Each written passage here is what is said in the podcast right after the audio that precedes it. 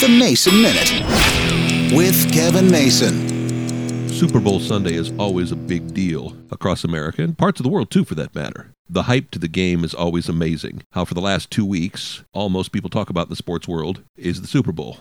But this year's been a little bit different. I've actually been paying attention to more of the hype this year than I normally would. I've listened to more sports talk radio this week than I have in the last couple of years. I don't care about the teams. I'm curious as to how Taylor Swift is affecting all of these sports talk shows. And I can tell you, they're talking more about her sometimes than they are about some of the players. Sure, you're going to talk about the quarterbacks, but the topic of Taylor Swift is always close.